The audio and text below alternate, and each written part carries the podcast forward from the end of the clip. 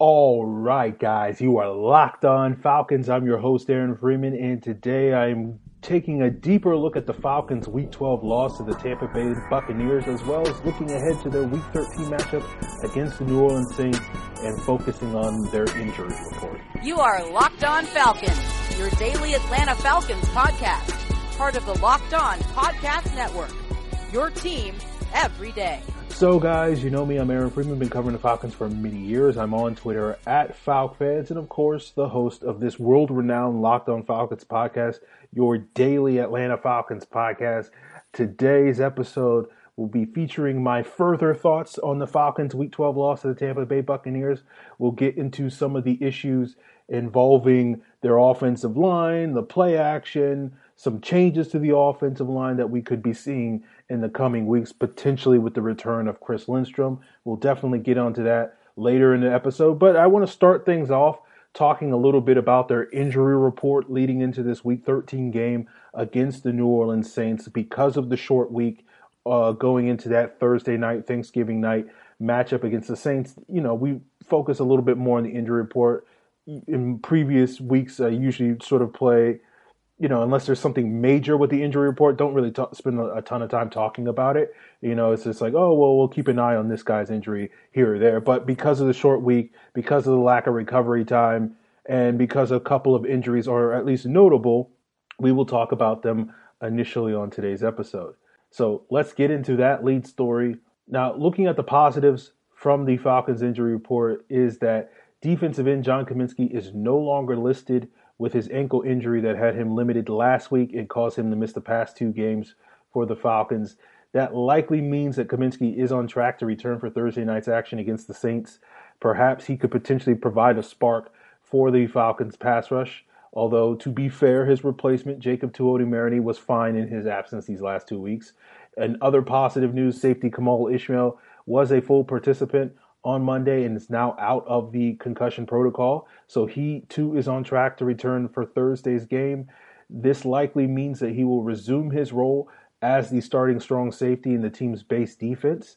And while I'm not necessarily looking forward to Ishmael being in a position to have to cover the likes of Saints tight end Jared Cook on Thursday, I do think Ishmael's presence will provide a substantial upgrade, at least as run support goes, than what we got from his replacement in Jamal Carter these past couple of games. And that will certainly be necessary because I don't think we'll be able to count on Saints running back Alvin Kamara being limited with an injury like he was in that week 10 matchup going into Thursday night's action. And speaking of running backs, Falcons running back Devonta Freeman was back practicing on a limited basis on Monday with his foot injury that caused him to miss the past two games as well. And given that it's a short week, it still remains to be seen if he's on track to play Thursday. But uh, this, you know, update and upgrade from last week where he missed all the practices the last two weeks, really. Uh, this is definitely a step in the right direction. And while I know there's many people out there that have basically turned the page on Devonta Freeman in terms of his presence and value to this Falcons offense, I do think there's a possibility that his presence could, you know, provide a potential spark to the running game and certainly should at least help the team out in the passing game, both as a receiver and as a guy that can handle his responsibilities better uh, in pass protection. Now, let's get into some of the negatives from the injury report. And I think the biggest concern right now is the status of wide receiver Julio Jones and his shoulder injury that kept him out on Monday. Uh, he suffered that injury during Sunday's loss to the Buccaneers and it only caused him to miss some snaps. And other than that, Julio had a relatively quiet day. He had a couple of uh, key catches in the game, but outside of maybe two or three big plays in that game, he didn't really do a lot against the Buccaneers. He also didn't do a ton against the Saints, going back to that Week 10 matchup. Um, and, you know, obviously that's not good for the Falcons when Julio is quiet.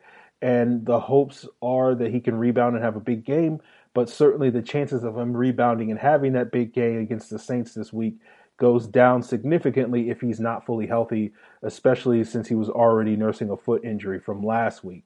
So, right now, the fact that Julio was out on Monday isn't necessarily a major, major concern because most weeks when he's nicked up, he gets Wednesdays off and then goes back to work on Thursdays and Fridays. We saw that happen last week. But given that this upcoming week is a shortened week, you have to be a bit concerned that Monday, his missing Monday's practice is not due to the quote unquote usual maintenance that the Falcons usually use to keep Julio fresh. And that's going to be something to keep an eye on for the rest of the week because, of course, there are potentially huge ramifications for how effective the Falcons offense can be if the opposing team isn't necessarily concerned with Julio Jones. The other injury I think is worthy of keeping an eye on is tight end Luke Stocker, who was also out Monday with a back injury. That's a concern not because Stocker is an essential role in this offense, but just because the Falcons are kind of running out of bodies at the tight end position. Austin Hooper is already out with a knee injury, and there are no indications that he's coming back anytime soon, unlike Freeman. Uh, he's missed the last two games, and the Falcons have basically been going with just two active tight ends on their 46 man game day roster in Hooper's absence these past two weeks. And if Stocker is limited or out this week, then they'll be stuck really with one tight end and Jaeden Graham. So that probably means there's a strong possibility that the Falcons will sign a tight end uh, this week to potentially fill the void there. And that could be a practice squad player like Carson Meier, or that could be a possible veteran like Logan Paulsen, who was with the Falcons during training camp.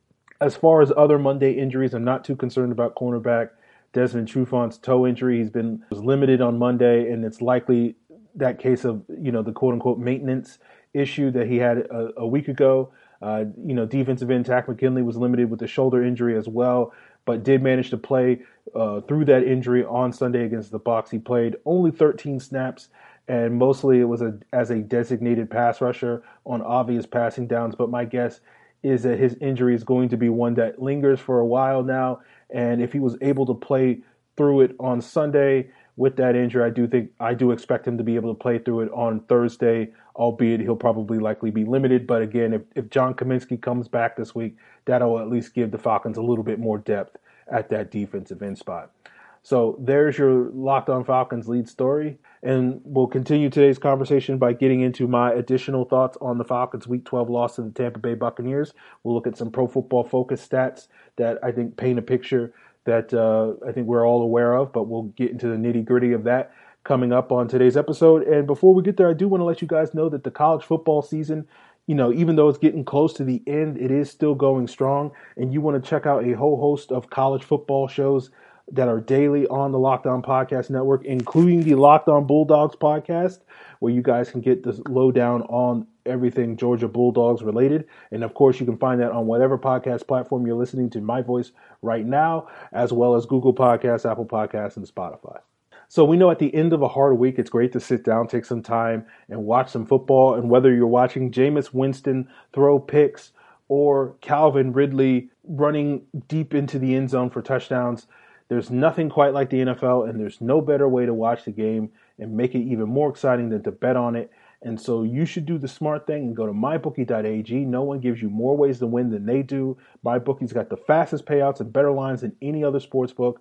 Don't forget where you're betting is just as important as who you're betting on. And mybookie.ag is the best in the business. It's where I play, and I think it's where you should too. I wouldn't be telling you guys to bet with them if they weren't the best. So if you're the kind of guy that likes to bet a little and win a lot, just like me, you should try a parlay. If all your picks come through, you'll multiply your winnings. But no matter how you bet, the NFL season is the best time of year to do so. So join now, and my bookie will double your first deposit. Use the promo code Locked On to activate that offer. That's promo code Locked On to double your first deposit. Visit mybookie.ag today. You play, you win, you get paid. Now, going back and watching the Week 12 game between the Falcons and Bucs, there wasn't a ton of things that really jumped out to me upon second viewing.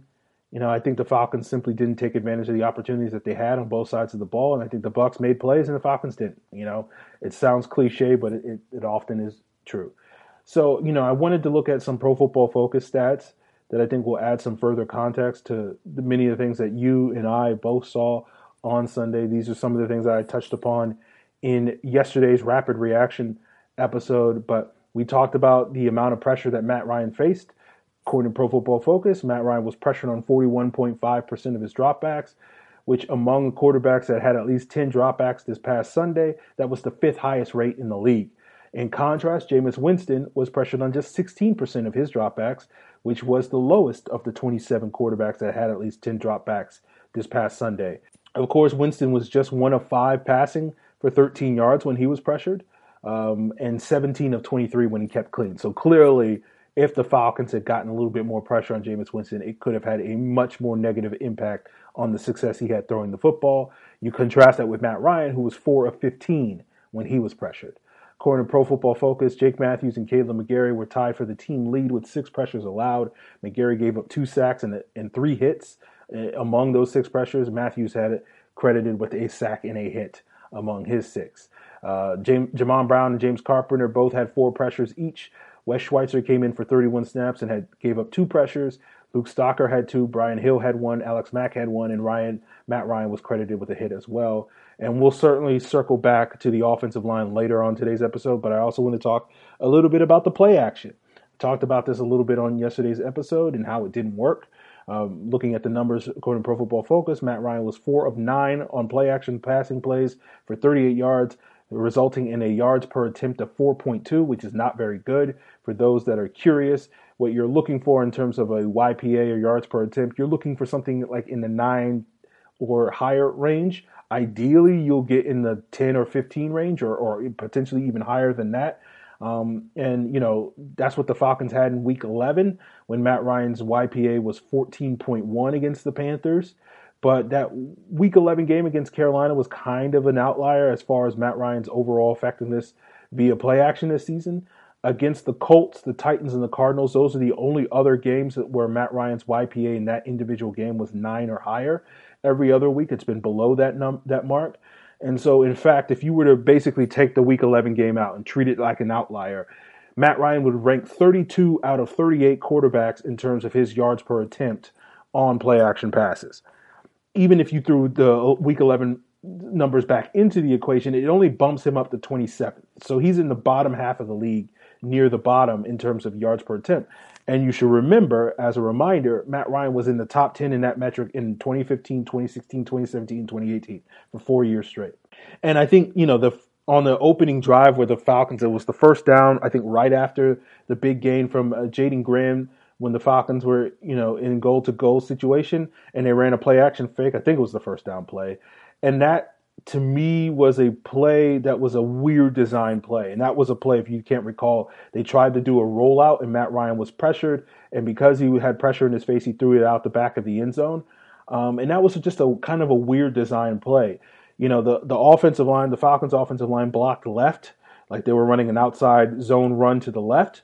But Brian Hill, the running back in that situation, instead of going left and Matt Ryan then faking it to him and then rolling out to his right, uh, Brian Hill immediately went out into the right to the flat, which meant that the backside defender, that defender on that side of the ball on the right side of the Falcons offense, who was going to be unblocked with the offensive line slanting to the left, was wasn't there was no run fake for him to get fooled on because the running back went in the opposite direction of the blocking. So that guy just ran straight at Matt Ryan, completely unblocked, and then you know the pressure came off of you know the edge unblocked, and Matt Ryan was forced to throw it away. And so I wonder if that play was just a bad design or did Brian Hill mess up that play and was supposed to at least fake to the left and then go out into the flat or just go completely out to the left. So I have no idea, but let's give Brian Hill the benefit of the doubt. He ran the play as it was designed. That's a bad design for a run action play. Like that's not selling anybody on the run action because there is no run action. Your offensive line is moving to the left but that backside defender is not going to get faked out at all because the running back's not running to the left. So that to me is symptomatic of some of the issues that the Falcons have had this season as far as why their play action is not very effective because at least that instance shows that sometimes it's just poorly designed play action passes. The last little tidbit we'll touch upon before we move on is looking at the defensive pressure and that generated from the defensive side. According to Pro Football Focus, Adrian Clayborn was credited with the team lead of four pressures. Deion Jones had one. Tyler Davison had one. Grady Jarrett had one. Vic Beasley had one. Takk McKinley had zero on 11 snaps rushing the quarterback, and Allen Bailey had zero on 17 snaps. So clearly, those guys did not get the job done this past week. So we'll come back and, and talk a little bit more about the offensive line and, and potentially some changes, what the Falcons will plan to do if and when they decide to bring back Chris Lindstrom from injured reserve. But before we get there, you guys should treat yourself to a meal that you deserve and have your favorite restaurants come to you with DoorDash. Right now, our listeners can get $5 off their first order of $15 or more when you download the DoorDash app and enter the promo code Locked On. And for those of you listening on the go and you can't use the DoorDash app right now, you can find this and all other offers from our Locked On sponsors at lockedonpodcasts.com slash offers. So I thought it was interesting listening to Dan Quinn on Monday talk about the offensive line in his press conference, and he was asked about the players that have stood out positively to him this season, and he named Kaleb McGary, Jake Matthews, and Alex Mack, and it seemed he was talking about getting better play from the Falcons' interior line this year by not mentioning any of the guards. And you know, he talked about James Carpenter fighting through injuries. He talked about Wes Schweitzer you know, got mixed in the lineup on this past Sunday. No mention of Jamon Brown. And, you know, I thought that was interesting. Rewatching the game, unlike most weeks where Jamon Brown goes out of the game, I don't know if it was because of an injury. As I've mentioned previously on this podcast, Jamon Brown has now played nine games this season. He's missed two entire games due to injuries, but he's only managed to play every snap in a game in just three of those nine games, with five games that he has missed prior to Sunday where he has missed at least one snap due to an injury, whether it was a hand injury or knee injury or back stuff or whatever the case may be. Seems like he's getting nicked up every single week, and those have been issues that have been plaguing him uh, throughout the season. But it, it, you know, for the most part, those nagging injuries have caused him to miss a handful of snaps here or there. You know, five snaps here, nine snaps here, two snaps here, or whatever the case may be. But you know, outside of those two games where he missed the game entirely, it hasn't been nothing major. It's been nagging injuries. But I think Sunday might have been the first time that he missed, he was pulled from the game, and it was just simply because the Falcons wanted to give Wes Schweitzer another look. I couldn't see if there was a mechanism on the previous drive that led to Brown getting pulled from the game, but maybe I just missed it. So, you know, I think with Jamon Brown, I think he's done some good things this season. I think between him and Carpenter, I feel like Brown has been the better player. However, I do think that you can make the case, or I, I would at least maybe attempt to make the case that since the bye week, I think Carpenter might have overtaken him or at least closed the gap a little bit on that. I don't know if Brown has been as good in in the last two games going into Sunday.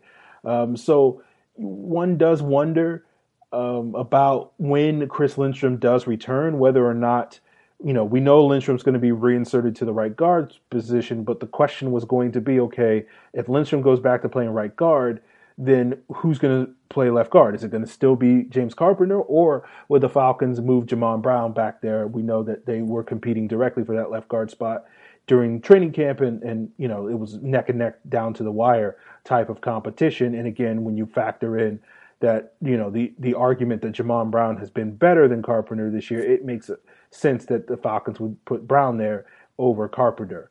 But when you consider what Dan Quinn's words were on Monday, and then presumably his actions on Sunday, as far as you know, potentially benching Brown, you know, all those things that have happened over the last 24 hours, it seems unlikely that the Falcons would make Brown their new starting left guard, which you know I think they can be justified a little bit because you know you don't want to completely throw off your continuity mid, you know, this late in the game.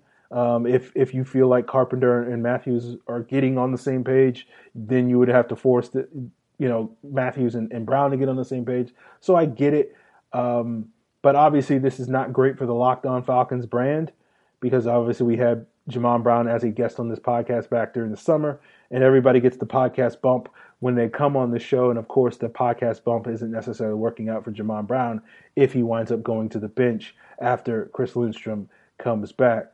And I'm not necessarily a conspiracy theory guy. You guys know this. But I do have a conspiracy on this one. Um, in addition to the not wanting to disrupt continuity, you know, you want to throw out the conspiracy theory that, you know, Chris Morgan, the Falcons offensive line coach, given that he has past experience with Jim, James Carpenter from their days in Seattle, it suggests that he may trust him a little bit more. And when push comes to shove, Morgan is going to roll with Carpenter over Brown. And that ultimately seemed to be the case at the end of training camp uh, when the Falcons chose Carpenter over Brown, even though I felt like, from my observation, and uh, talked to other people that felt this way, that Brown kind of outplayed Carpenter, although it wasn't like it was clearly, you know, Brown won the job, but it was just like I feel like Brown was slightly better.